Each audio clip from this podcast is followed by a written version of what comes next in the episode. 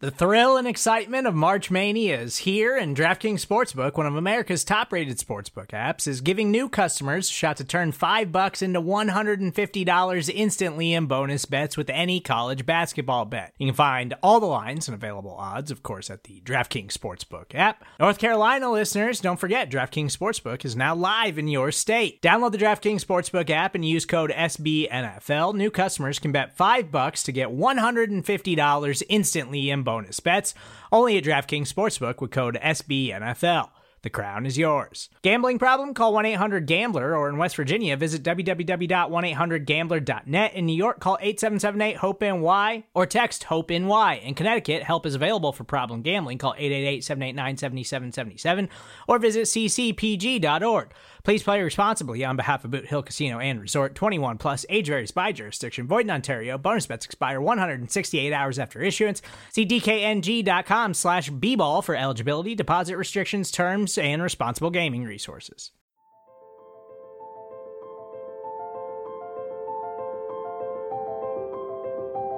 Michael Kist. You caught me not listening again? Benjamin Solak. You never listen! It's the Kist and Solak Show, presented by SB Nation and Bleeding Green Nation.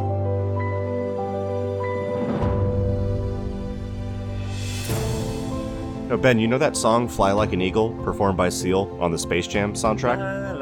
Yeah. If I'm the gentle listeners, I'm flying like an eagle right now because I'm listening to the Kist and Solak Show, episode 96, brought to them by the fine folks of SB Nation and Bleeding Green Nation. I am your host, Michael Kist. Follow me on Twitter at Michael Kist NFL. That's K I S T. As always, joined by the best doggone co-host in the game, Mr. Eight Year Streak Without a Bad Day. He is Benjamin Solak. Follow him on Twitter at Benjamin Solak. That's S O L A K. Ben, how you doing, brother? Like every day is a good day to be alive.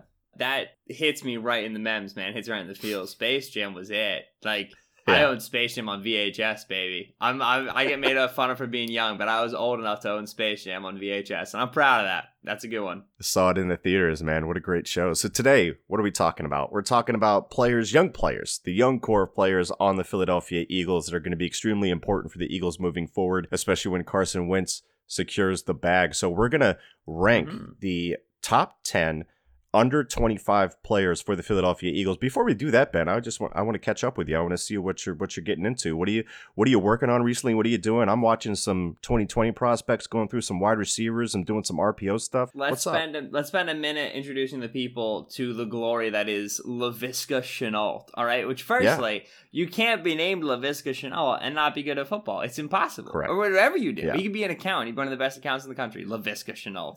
Laviska, wide receiver for Colorado. Mike, you've started watching his film. I watched a lot of him last year covering the Pac-12.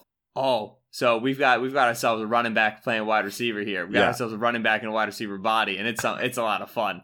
It's a lot of fun. He's 6'2, 220, and a lot of his production, we were talking about this before the show, comes from like the short stuff, the shallow crossers, and the jailbreak screens, and they throw in some wildcat. He had five rushing touchdowns last year, so Mhm. a lot of that production is like manufactured, but the guy is a grown man. Like I was telling you, I, I think like the hype that he is getting along with like N'Keal Harry and AJ Brown, this guy is a better athlete than both of them, and he is just a beast to bring down in the open field. And when it comes to like the three wide receivers that I've watched so far, it's it, it's interesting because he's a different type from them. Because I've watched Jerry Jeudy from Alabama, who is awesome, amazing. I'm a, I was Mhm. a big Calvin Ridley fan coming out. I'm an even bigger Jerry Jeudy fan. He's one of the few guys I followed since high school, since I saw him at a camp, and I love his game. I think he's going to be a top ten player for me. And then Jalen Reagor from from TCU have some question marks about him, but the explosiveness, the burst, and all that stuff is definitely enticing. And then Shenault is just like a different animal, just like you said, a grown man. And we want to see him more in a traditional role next year so he can kind of Yeah. get those plus blitz releases and, and kind of round out his game with the route tree and everything like that. But at the same time, the guy is doggone fun to watch. for Colorado, I mean, they pretty much spent the entire season, like the entire preseason leading up to the 2018 season, hiding Laviska. Like they pretty much like like during like spring like ball, like he was out there a little bit and they were working with him, but like nobody was talking about him. And then they came out in week one and they just fed him. Like Yeah. it was just unbelievable amount of targets and targets and, and, and, and touches and scheme touches and wildcat touches and everything. This is a guy who went yeah he was he grew up alabama and he was like a, a pretty heavy recruit but he wanted to go to colorado i forget why but it's a cool reason burst onto the scene as a true sophomore. Colorado had a lot of wide receivers in 2017. Burst on the scene as a true sophomore, and now everybody expects him to come out his junior year after the season yeah. because he's going to be receiving uh, a ton of attention and, and a ton of targets, and he's going to be ready, presumably pro ready, given the amount of work that he's got at the college level. But yeah, that's our that's our prospect for the day. Uh, yeah, I just dropped an article in Bleeding Green talking about Edge Four, which it's this is how you know it's the offseason. We're writing about Edge Four, Mike. But uh, you know, Eagles had much deeper edge rooms the past couple of years.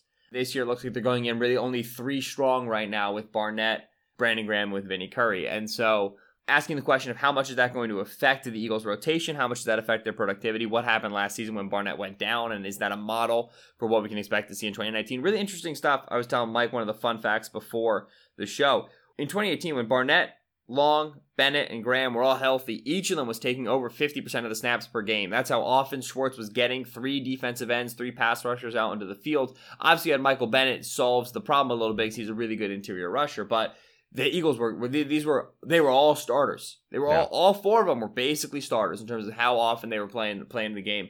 And so it'll be really interesting to see what happens if the Eagles really try to develop an edge four, try to get it to be one of their young guys, maybe bring in a veteran if none of them develops, or if they're okay with just going three deep. We'll we'll see what happens. Yeah, let's find out how high we are on one of the young guys because Josh Sweat is one of those guys that qualifies for the main topic of the show, which is Right. our top 10 players under 25 for the Eagles. We're going to do it in reverse order.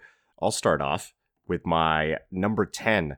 I'm going to go with Tre Sullivan, the safety. I know he has a lot of weird supporters out there. And just so you know, there was about 16 guys that qualified for this. I'm leaving off guys that we know nothing about, like Matt Pryor didn't take a snap last year. So that's how I'm going through that process. I didn't really set any hard and fast rules on that. But Tre Sullivan checks in at number 10. I thought his game against the Chicago Bears was extremely overhyped. I mean, he graded out well in those games, but overall, I don't necessarily expect him to develop into the answer at safety three. It would be wonderful if he did. I'm fully open for it and rooting for him. But yeah, number 10 for me. What about you, Ben? Who is your 10th guy? I just want to make sure that the listeners know what we're looking at here. If you are, you know, like you said, Mike said about 16 guys that qualified. Start of the season, they got to be under 25. So that's where I set it out. I, I know you guys can think of all the good ones, but we're trying to do top 10. Looking at the list of available players, here's what I have to pick from Josh Adams, Nate Gerry, Daeshon Hall, Shelton Gibson, Tre Sullivan. Hmm. Pretty much the five I've got to go for here. And so pick your poison, choose who you want. I don't really care. Um, what I think, uh, if yeah, if it's gotten to my head, yeah, it's probably Nate Gerry, Tre Sullivan. We got three special teamers: Nate Gerry, Shelton Gibson, Tre Sullivan. So watch Yeah. Daeshon Hall, watch Josh Adams. Hmm. Gerry, positional change when he first came into the league. Massively changed his body last year. Right, was like the workout warrior, added a ton of mass. To me, he's like like Gibson. I know, I know exactly who Gibson is, and it doesn't excite me. I don't think Gibson makes the team this year. Boom. He's outside of my top 10. He he was he's Yeah. bad. Like he hasn't developed his game whatsoever. All the concerns that we had with him coming out are still there. So it's between Sullivan for Gerry and Gerry for me. Honestly, I don't care, which is my job, but I don't. Uh, and so I'll take Gerry just you know to be different. But Gerry, you know, he does have good coverage ability with the safety background. He's a demon on special teams, uh, and, and obviously he's a player who, with the body change, you expect is kind of still growing into the position a little bit. And so you know he was competing for the starting will job last year, where Tre Sullivan does not compete for any jobs. So Nate Gerry. Nate Gerry fell at 11 for me, so he was close. He was in that discussion for me, but I just recently was watching some more J. Hill, who didn't qualify for this, by the way. He's he's a little bit too old. But watching Gerry just getting washed out and being confused all the time, just uh, I can't I can't do it. My number nine player is a player that you left off, Josh Adams. Obviously, a very high ranking for him. We're very excited for him to be the next feature back of the Philadelphia Eagles, or some were in the middle of the season last year. And look, man, I eh, we're going to talk about this when we get to Clement too, somewhere on our list. But I've been watching a lot of the run game, the RPO stuff from the Eagles recently, and there was so much meat left on the bone by these running backs just as a core. And Adams, I, I actually think was one of the better ones. At just like, hey, here's the hole, let's go get it. But really, not much to offer after that. Not a whole lot of juice to his game. So he comes in at number nine for me and he'll be fighting for a roster spot come this year now that they've added Miles Sanders and Jordan Howard. So.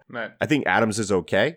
He doesn't excite me in any area, and I don't think he gives you anything as a receiver. So that's my number nine. What about you, Ben? I am shocked that you decided to put on the top 10 a player who's going to be cut. Uh, this is a very interesting strategy. I'm really interested to see how that goes for you.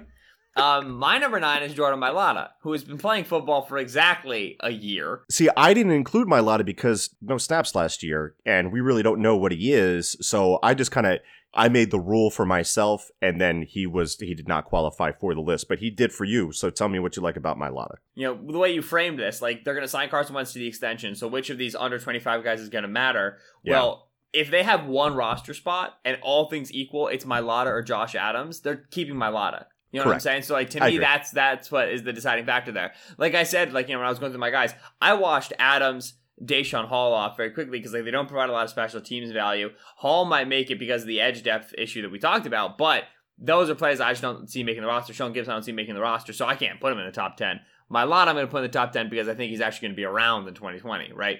And and yeah, we don't know a ton about Mailata. Mailata took no regular season snaps last year. What we do know about Mailata is that projecting the development of a rugby Aussie to offensive tackle with no experience, like there's no schema for that. But consensus wise, he looked better in year one than we expected him to. Which Yeah. again, we don't know what to expect. So like who like we have no there's no barometer here. We're making this up from a media perspective.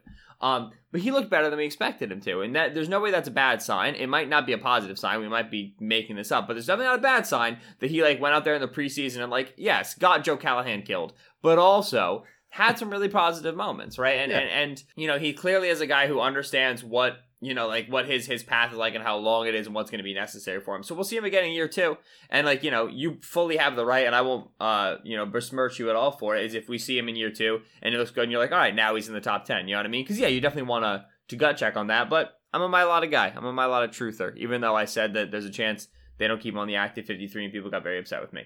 But my lot is my number nine. Is it going to upset you if I have Jake Elliott here at eight? Do you feel he should be higher? Yeah, you'll find out. You'll find out where I have Elliott, sir. 93% extra points in 2017. Bump that up to 94 the next year. So just a a little bit better. We'd like to see that a little bit higher. 84% on field goals both years. think he's solid. Gives you enough leg on, on kickoffs and whatnot. I know you have his jersey, so I'm expecting him to be competing with guys like Dallas Goedert, Avonte Maddox, and whatnot on your list as an extremely valuable player. Third phase of the game, very important. Jake Elliott checks in as my number eight. Ben, who do you got? Not Jake Elliott yet. this is where I have Corey Clement. And Clement was the, the player I struggled to slot the most. Hmm. 2018 was not good. 2017 was quite good, but in like a weird way, because like he did not catch passes at Wisconsin. And all of a sudden he was like the pass catching back and he was great at it. And it was like, well, how legit is this? Like how how sure am I this is a real thing? You know, it, it was I'll be very interested to see what Clement's role is now that Howard and Sanders are in the building. Like Clement has an opportunity to like reset his role in the sense of like in 2017, if he just like filled the gap of pass catcher because Sproles was down and Ajayi and Blount weren't pass catchers, then cool. Well now like Clement can like take on new responsibilities because Sanders and, and Howard haven't earned any jobs either. They're both new in the building. So I'll be really interested to see what happens with Clement. Like if he's, you know, a solid rotational back in a committee. Like if he's an RB three in a team that uses three RBs, well then it's hard to put him any higher than eight, seven. Like I clearly put him below Jake Elliott, who's the place kicker. So there's my opinion on that. You know, now if he revives, he kind of returns to 2017 form. If he pushes out Howard for some snaps, then all of a sudden, you know, by 2020, it's Sanders and Clement one two, and then Clement's going to push himself up higher. But I think right now we understand him as a running back three, as a change of pace guy, as a, you know some good special teams value as well. Tough for me to put that any higher than eight. Uh, and, and so Clement landed at eight for me, but it was I really struggled with where he was. I, I had a hard time. Yeah, I had a hard time too. Yeah, I felt like he could have been six for me, but I put him at seven, so this is a good transition for me to talk about him. I mean, based on the highs and lows that we have seen from Clement, if you put him somewhere in the middle of that, that high and that low, I still think you have a decent back. That's an RB3 that can give you something in the passing game as well, as he's shown in the past. I think he's totally replaceable, uh, but I think he is decent. My problem is, man, like I was telling you guys, I went back and watched the Eagles against the Colts, where the Eagles had their biggest rushing output of the season with 152 rushing yards. And the three backs, Adams, Smallwood, and Clement, just really struggled for me. I think Adams was probably the, the best in that game just from a pure like evaluation standpoint. When I watched Clement, he was indecisive. He was drinking through a straw. Tunnel vision, wanting to bounce early, just not really seeing things and setting up his blocks very well. And his yardage came from being able to shed some contact. But overall, I mean, the guy didn't make anybody miss in space last year and has never been the shiftiest of guys. And then didn't give us anything in the passing game last year. So you're really concerned with his development. You don't know. I mean, we kept saying, like, is this guy injured in the beginning of the year? Because that's how bad he was. And he had like a quad knock or a thigh knock sometime during training camp. And we wonder if that is a holdover from that. I mean, he put on some weight so that, that sapped some of his explosiveness because the guy just, he was not good last year. But we know what he can be. We hope that he can return to that level. So we'll see how he develops. So my number seven is Corey Clement. Who is your number seven, Ben? This is where I have Josh Sweat. Nice. Yeah, and, and the thing with Sweat is like very excited about him when he was selected. Thought fourth round was a good value for him. The medical red flags what pushed him there. I thought it was like a late round two sort of value off of film. I'm probably biased because I just got off a post where I was like, hey, there were a bunch of snaps that the Eagles lost from Derek Barnett and Josh Sweat was not able to take them. That's probably not good. But as I wrote, like Barnett was taking over 50% of the snaps.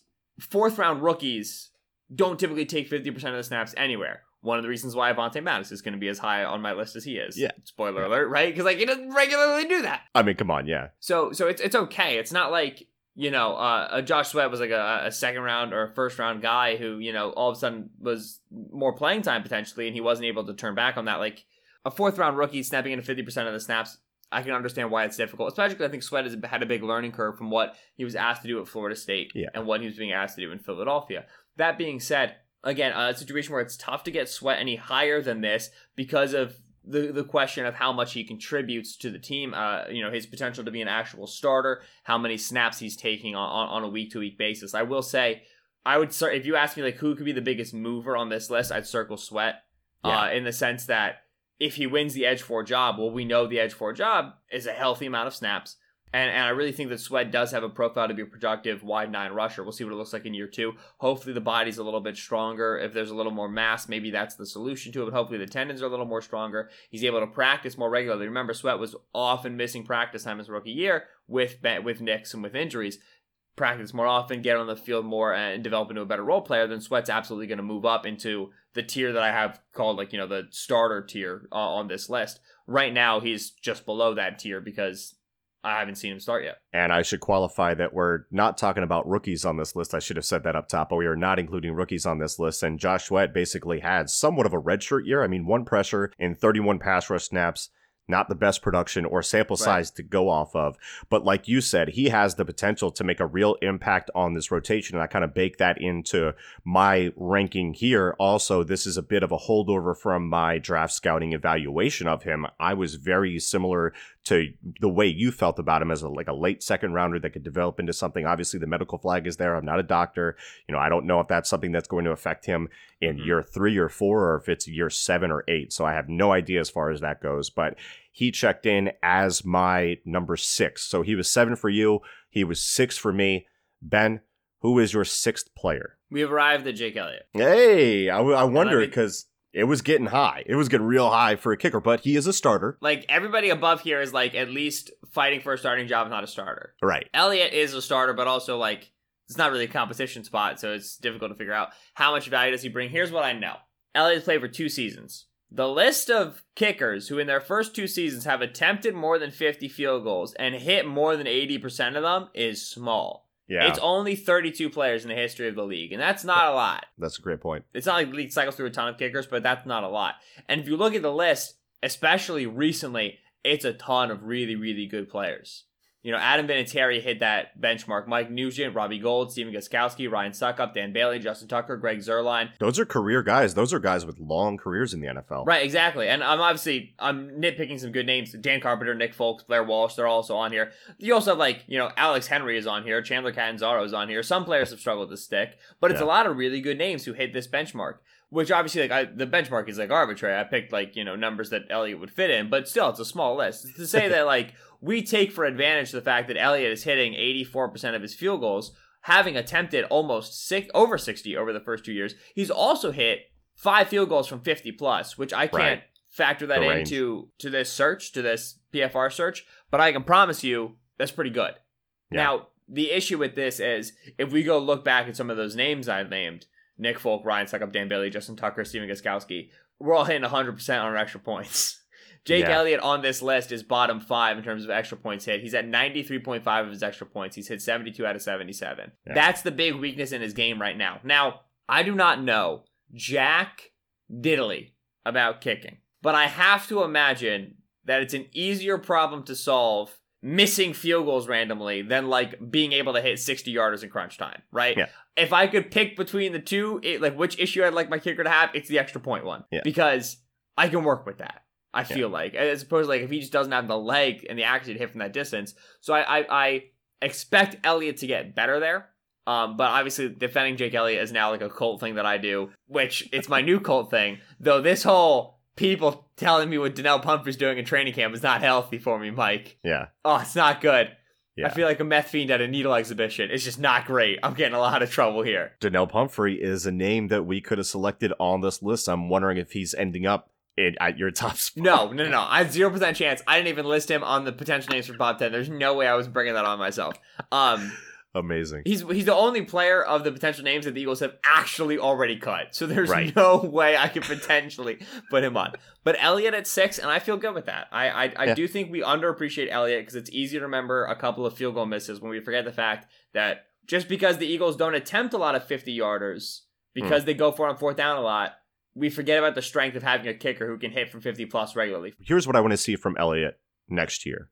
I want to see over 95% on the extra points. I, I know two missed extra points isn't a big deal, but they can make a difference in a game. So I want to see two or less missed extra points from Elliott. I'll be fine with that. Well, they had he had two missed extra points in 2018, so there we go, we win. That's what I mean. That, uh, that's that's fine with me. And don't miss Yeah. any clutch kicks in, in in the playoffs, any clutch extra points in the playoffs. You're fine. I'm totally fine with that.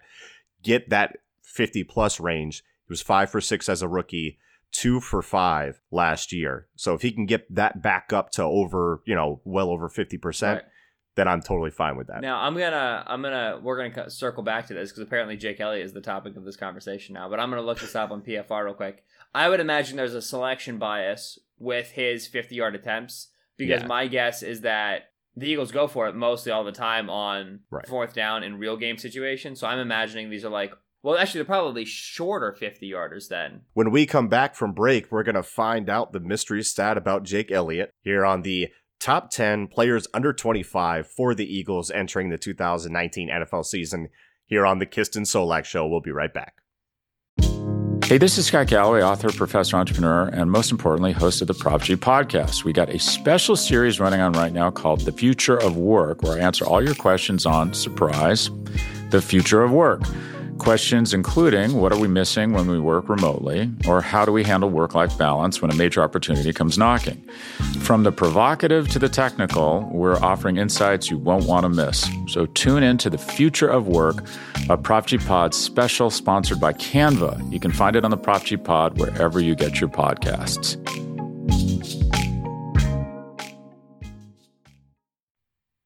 And we are back on the Kist and Solak Show, episode 96, brought to you by the fine folks at SB Nation and Bleeding Green Nation. We have our top five left to go here on the top 10 under 25 players on the Philadelphia Eagles roster. Ben has also been frantically looking up this stat for Jake Elliott, looking It was so there was a 51, 53, 54, 55, 56. So he didn't attempt any longer than 56. Shorter. yeah, So, shorter. so He's got to hit those, Ben. I agree. Now I'm looking. So they he missed one against Indy, which if I remember was a bad weather game. Yeah. correctly. If I remember, it was a bad weather game. Uh, one against the great. Giants in the in the big 34 to 13 win. Hit against Dallas. Hit against the and then he was one up for two from 50 against the Rams. I'm Hmm. trying to. I, I, it's it's fun. You know, I wish PFR doesn't have like game situation time left. Like if it was like end of half stuff or something like that. But Yeah. anyway, I'd be curious to look. But then again, it's just because I want to find reasons to defend Jake Elliott. Um, I have him at six. I'm very happy with him. I stick to my guns. At number five for me, we're getting into the top five. I'll go with Jordan Howard here. Obviously, very productive, but also has like, you know, his high volume type of guy. People think I'm low on Jordan Howard. I just think that he's not anything special. He's not bad. I think he's better than decent. Like I said with Corey Clement, I think he's maybe higher than replacement level, possibly when he's at the top of his game. You obviously love what he brings as a pass protector. Only two pressures last year, and I believe it was 87 snaps going off memory here, according to Pro Football Focus. So that's a much needed bonus for the Eagles because they were absolute buns in pass protection from the running back group last year. And this is a guy that also fits the offense really well, what they want to do with inside zone, outside zone, and has, I think, one of the highest usages for RPOs, which fits what the Eagles like to do. Like I said, I've been watching a lot of RPO stuff, studying a lot of RPO stuff. The Eagles and the Bears both checked in top three for RPO frequency teams. Jordan Howard obviously understands the concepts and knows what he's tasked with and those concepts when he comes to the Philadelphia offense. So I think he's a great fit. I think he's okay. I think where Howard can move himself up this list is just making guys miss in space, which was something that he did not do last year. And look, I understand that the, the Chicago line was not one of the best run blocking units in the NFL last year, and the Eagles were were better than that. So he's going to get some more adjusted yards before contact and, and all that stuff. But Howard needs to make more guys miss and hopefully bring a little more in the passing game. I don't see him as a dynamic receiving threat. And it's just not a high value position for me. And he's going to have to fend off Miles Sanders from taking his touches. Ben, who do you have at number five? Jordan Howard. like, you know, so it's yeah. very clear that we have the same top five. And again, I've been talking about tiers. I think drawing a line, I think between like the bottom four and the top six, with Jake Elliott being a wild card because Elliott, is, again, like is a starter at a position where there's really no competition. But that's like, you know, role players, backups, developmental guys at the bottom four to starters, or these guys who we assume are competing for starting jobs in, in the top five, top six. Proven contributors, I think, is a good way to put that. Even if they're not necessarily starters, they're going to get a high amount of, of contributions. Right, exactly. Yeah, yeah, yeah. And so if you're playing along at home, you probably know the five names that we have up top here. We'll continue to run through them. But Howard being fifth out of the five is telling in the sense that, yes, he's probably a starter. You know, he gets the game started little asterisk next to his name. You know, he gets it on the initial thing he's going to be splitting time with Miles Sanders. He's going to be giving some touches to Corey Clement. I think he's going to be limited in what the scope of his role is. I don't think he's going to be getting a huge diversity of running concepts, as Mike said. I don't think he's going to be getting a ton of passing game touches. It just doesn't make sense what his skill set is. And so Howard is a low end starter. You said you think he's above replacement. I think he's at replacement. I was being generous yeah. there, to be honest with you. He's going to get touches. the The thing about Howard that I entertained the notion of putting Howard below Elliott, if we're being honest. And the thing is it goes back to my Mailata argument. I can tell you with almost certainty, barring huge injury, that Elliott's on the team in 2020. I can't tell you that about Howard. And so that's mm. why, like, look, you know, looking forward, how much does Howard matter? Well, he may just be a one-year stopgap guy who they traded, like, you know, a sixth for, whatever the heck it was. So, yeah, you know, Elliott, Howard, whatever. It's just mostly me goofing around. It's very hard to put Howard above the top four in whatever yeah. order you have them. Yeah, and depending on how you want to frame the discussion, because we've both kind of taken our own approach to this, I totally get why you would see that perhaps Jake Elliott is more valuable long term as a young guy that you want on the roster to help alleviate the cap hit that Carson Wentz is going to to come with once he gets paid. I could see how you could make that argument. My number four guy Rasul, Rasul Douglas. Look, I've only peeked at a rewatch of Rasul Douglas versus Jalen Mills, which I'm very interested in. But I'm going to tell you, I'm already pretty confident about how that grading is going to shape out. Sewell's got ball skills, he's got physicality. He came in rocked up, which matters a whole lot into training camp. Whole lot. And, and I think, you know, as a third round pick coming into this is his third year now this is the year where you're kind of expecting a breakout or you're hoping for a breakout. And I think Rasul has a very legitimate chance at winning a starting job on the outside if he's competing with Mills. I think he's better. I mean, I think Mills is just, I, I don't know where the Mills hives comes from, but man, I would much rather have Rasul in there because he's at least, if he's getting beat every now and then because he can't stay with, with the quicker guys and whatnot, he's giving you some turnovers. And that's really what we lacked when Mills was in the lineup. Rasul came in and started turning the ball over, which I'm very excited for. And you mm-hmm. know what? Maybe it gets Jim Schwartz. It motivates Jim Schwartz to let Sewell, like we talked about during the season, when Sewell wants to get up in somebody's kitchen, Schwartz kind of allowed him to do that as the season progressed. And Sewell would get up there and get in the kitchen and start pressing people and getting his hands on people because that's his strength. His strength is not off coverage. Let Sewell get up in the faces, limit some of those cushions, and right. I think overall you'll see that the Eagles is, just won't get carved up so much by those five and seven yard concepts that kill us so much. Now I will say, press coverage is a strength, good up there. The same issues that plague him in off plague him in press, but when you disrupt a route timing a route concept, you're allowed to get disconnected. You've you've thrown things off. There is the dichotomy to balance of you want him to continue getting better in off coverage. He has continued getting better in off coverage. Yeah. You want him to be able to play that. So you want him to get reps in it. So you want to leave him there, but also you want him to be successful. So it's press. So it's like, you know, there's kind of a give and take there. To me, like, you know, you talk about the Sewell's Mills argument. One of the ways I like to frame it, which I think is helpful, is let's just go umbrella and then just see where, like, you know, yes, no, true, false statements lead us. Like, do you want to have good defense? Yes. Okay how in the 2010s, how in, in this era of football do you have a good defense? You have to be able to generate big plays and turnovers. That's what we've seen. Like the best defenses in the leagues regularly, perennially, there's one to two defenses who can really limit yardage and limit points gained, and the rest of them can't. Yeah. Right? It's like there are one to two defenses this season, Chicago and Baltimore, That's it. who can have a measurable impact on stopping the league's best offenses. The other ones, it doesn't matter if you're third or 20th, you're, they're pretty much getting the same yardage against you, right? And if we want to investigate that Chicago Baltimore route, it's like, okay, how do you do this? And it's like, we'll have like five guys who can cover in man coverage, which Eagles have a lot of corners. So, like, maybe if they all take step forwards, we're good, but that probably won't happen. And so, you know, if the Eagles try to get there, they've invested a lot in the position, cool. And like, I'm glad they are. But let's take the 3 through 32 path and say, well, how do these defenses impact games? It's turnovers. Turnovers Yeah. are, are, are the key. That's when you when you look at, at defense and when you look at data and you try to see what is the the fulcrum on which defenses change games in the 21st century. It's turnovers.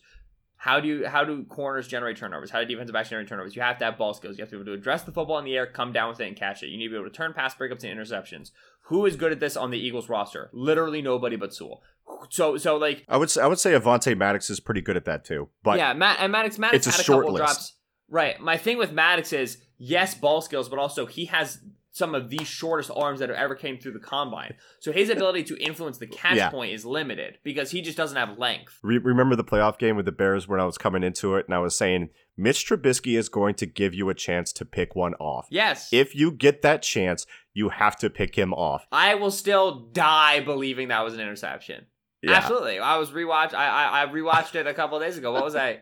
But I was in I was in Eagles Bears for whatever reason. Oh, uh, um, Nigel Bradham film because because Oh. Jordan Hicks was active for that game, but they mostly Yeah. played Bradham.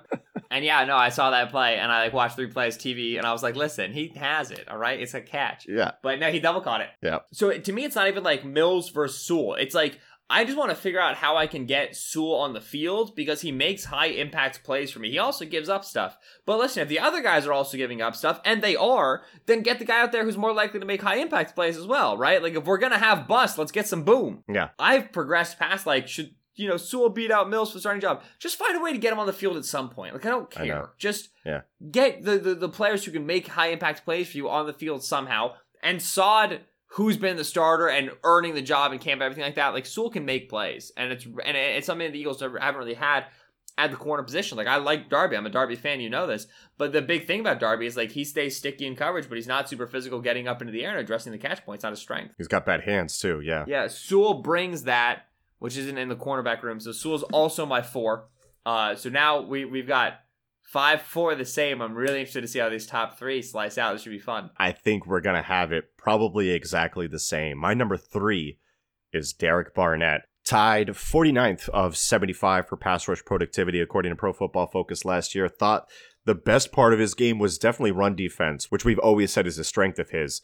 Nine run stops in the run game in limited time. Very good, according to PFF again. But yeah, I mean, Barnett, this is a big year for him. And I think the expectations are that this needs, I mean, I think people thought that last year was going to be his breakout, but you're going into your third year. You're a 14th overall pick. You haven't quite shown that you can be the dynamic pass rusher that you want when you pick somebody with the 14th overall pick. And, and again, people think we hate Barnett, but I'm tired of hearing he's only 21. He's only 22. He's a third year vet now. Now is, and he's a first round pick.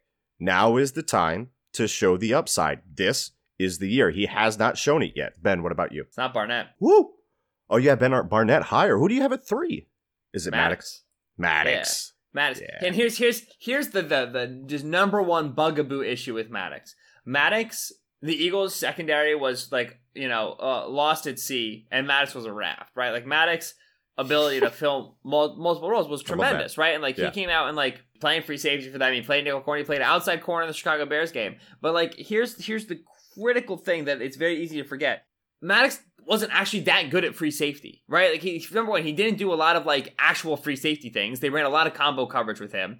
And number two, he doesn't have a huge range of influence because he doesn't have great instincts for free safety. He's never played the position before. It's not like he's going to address the catch point really well. We talked about how he's short and he's stubby, so he doesn't have great length to go up there and, and attack at height. Filling in the run game can be a problem for him. He can get attached to a quarterback's eyes. He can get put on a string. We saw that when he played at free right. safety for sure. Yeah, I feel so dumb saying this, but like, you know, the outside corner at Pitt turns out was not as good as a year one free safety for the Eagles as some people think. Like, well, no, duh. But that's the thing is like, McLeod went down, then Graham went down. It was like, what do we do? And the solution was, all right, we're putting Maddox out there. And I remember at the time, you and I were like, like this is gonna be awful, and then it wasn't. So it was above expectation.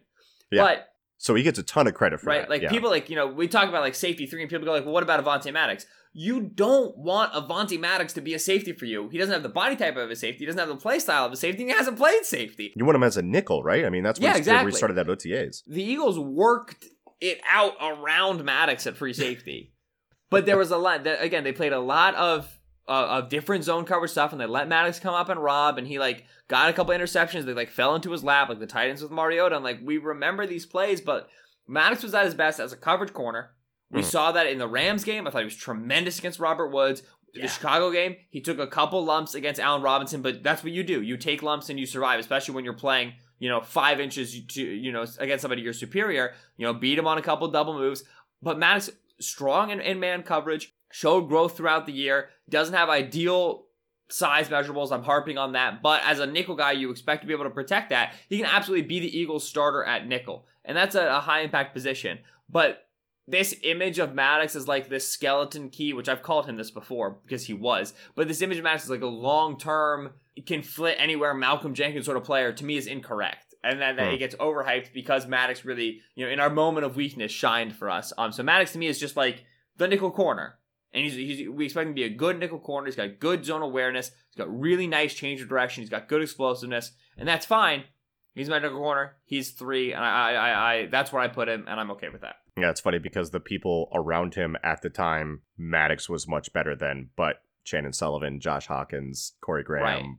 That's the thing is like I think when all things are equal, Maddox is a starter on your defense, and Yeah. we've got again like talked about you know these are starters. Maddox is a starter on your defense, and he's a guy you're very comfortable playing out his rookie contract as the nickel. Should be fine. Obviously, I'd like to see him spend a whole season there too, which he didn't do last year because he had to move around everywhere. Which again isn't a detriment to him. Just talking about evaluating him and understanding his game. Avonte Maddox is my number two player. And it's funny, you mentioned the, the Rams game. I, I think he had like five or six plays. I mean, number one, some solo tackles on Todd Gurley in the open field. I did not Yeah. expect that from him that were very clutch, in clutch son of a gun. situations. Oh, I can't believe I forgot the most important thing about Maddox. I learned I went to high school with his current girlfriend. Anyway, go ahead. But then, like, so so he's got the five or six plays that were really good. The interception that he had, right? He had an interception that game. It was on the it was on the bench route from Josh Reynolds, one of the worst bench routes that I've ever seen. I thought it was interesting because you go to the broadcast of that game, and Goff is coming to the line and he's yelling at Josh Josh Reynolds, bench, bench, bench. But bench route being uh, a vertical stem, you get ten yards down the field, then you threaten the post, and then you hit an out route. Well, Josh Reynolds ran like one of the worst bench routes in history. Maddox hears Goff saying bench, bench, bench, and sits all over it and is able to undercut the route and, and make a great play. I thought it was an awesome play and Dude, MVP of that game. definitely. And then at the end of the game too, he was covering Josh Reynolds and stacked him up on those on those nine routes when they were trying to throw one up. So he performed well above expectation there, and it was one of the shining spots at corner for the Eagles when he got a when he got a chance to play corner and he wasn't playing out of position at safety. So he is my number two, and I don't want to make it sound like all, all of this talk is us saying that Maddox isn't a really doggone good football player and doesn't have potential to be a good football Mhm. player. I just think his best fit, if you want the most out of him, is at nickel, which is where he's currently playing at OTAs, and I think that's a, that's a wonderful place to take advantage of his skill set, the short area quickness, and also hiding the lack of length because he's not going to come up against you know some of these big slots all the time. So I feel like that's a really good way to maximize his skill set. I think that's his long term position moving forward. I mean, but it's great to to have a guy out there that's not entirely lost when you have to move him around. So he's my number two guy. Ben, you're number two guy. Wow. It's between Dallas Goedert now and Derek Barnett. I think I know where you're going with this one. It's got to be Barnett, right? There's no way. What is the framework of this podcast? It's Eagles players under 25 Mhm. who are we saying best or are we saying will matter the most or most important? It's a combination of both. I have Goedert second. What? Goedert, how many? What percentage of the snaps you giving Goedert versus Barnett? Barnett is going to play this season 70% of the snaps. Goedert's going to play what, 40? Do you trust that he's going to be as impactful? Number So, number one, I think Hold on, hold on, hold on. Snaps are fantastic. Is he going to be as impactful as Dallas Goedert can be? Well, okay, so is Bar- will Barnett will Barnett be as impactful as Dallas Goedert can be? So what will Barnett be versus a hypothetical for Goedert? I'm not falling into that trap. I'm known as this massive Derek Barnett detractor. My timeline on Derek Barnett was number one. I think he was overdrafted at 14. I would have preferred him in the second round. I just don't think he's he's he's a round one edge rusher. I think he's an edge two, right? Well, guess what? He's going to be edge two on this team. They have Brandon Graham for the next three years, and Brandon Graham's going to stay like you know the titular edge one, even if Barnett outproduces him, which Barnett was outproducing him last year when they were both on the field. From a sacks number, yeah. No, And- from a and- from a from a quarterback hit perspective, let me. Oh man, that piece of paper is somewhere else. Barnett was had was had a had a quarterback hit once every fifteen pass rush snaps for PFF, and Graham was somewhere in like the twenties, thirties. And Graham was also dealing with the ankle surgery that he was recovering from, or he wasn't going to be the same until week 10, week 11, week 12. had, had a bad shoulder. Listen, okay, I'm not, I'm not, I am. There's no way right now I'm, I'm becoming this far. I'm not going this far into Barnett. This is supposed to be about Goedert anyway. I'm considered this big Barnett detractor because number one, I thought he was overdrafted, and I've been public about that. And then number two, after he had a six game season, I wrote a post, a six sack season. I wrote a post where I was like, "Hey, all these sacks came against tight ends. Let's just be aware of this." And uh, you know, true. obviously that was incendiary. Barnett v. Goedert. I think Goedert is an objectively better player. Okay. I think Go- as long as Goedert is behind Zach Ertz, which he is for the next foreseeable future, Goedert matters less to this team than Barnett matters to this team. That's number one. Number two, I think Barnett off of film measurably, noticeably took a step forward from year one to year two. I do not know what that means for year three coming Yeah. off of injury. I do I not that. think that Barnett is a high ceiling player. I do not think he can get much better than he was in 2018, but he was good in 2018. He was what they want him to be in 2018. Again, don't think it should have cost 14, but this team cares about edge pressure more than seemingly anything else. And so if you need an edge, you need an edge, and they need Barnett. So when it comes to a best versus most impactful versus most influ- influential, it's a difficult thing to suss out. I this like to me like I had trouble placing Clement and Sweat at seven and eight, and then Barnett and Goedert at one and two. I was like, I don't, you know, like just tie him at first. Like I like I, I was able to put Maddox below them, and after that, I was like, I don't really know.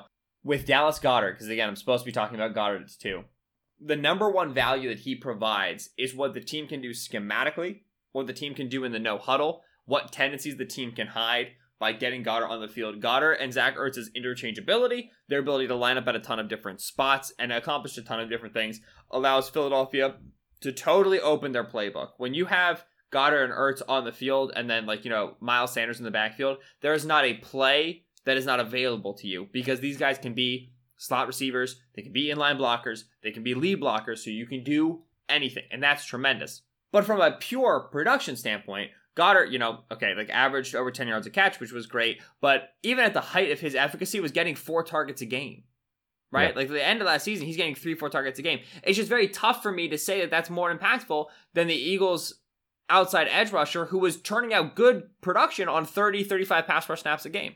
So yeah, I but it's Goedert easier. It's easier for an edge guy to produce as a rookie than it is for a tight end. I mean, we have these crazy expectations for tight ends when they come out. They really don't produce like that in their first year. And you can look at a lot of rookie tight ends. They don't get over 800 yards. Like, there's not many players like that. There's one or two tight ends that have had over 800 yards in their first year. It's easier for an edge. And if you want to talk about how impactful a player is because they're just on the field more, go back to 2017 when the Eagles had a full rotation.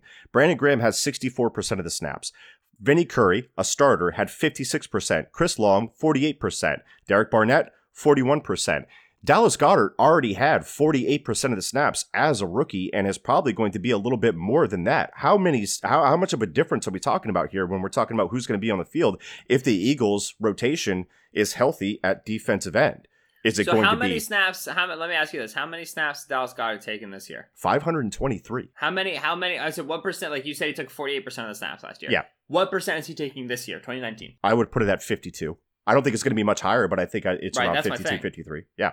But I mean, what's Derek Barnett going to be at if they're if they're healthy? I mean, considering all things are This year, seventy. 70. I don't think the Eagles want the rotation to be that heavy.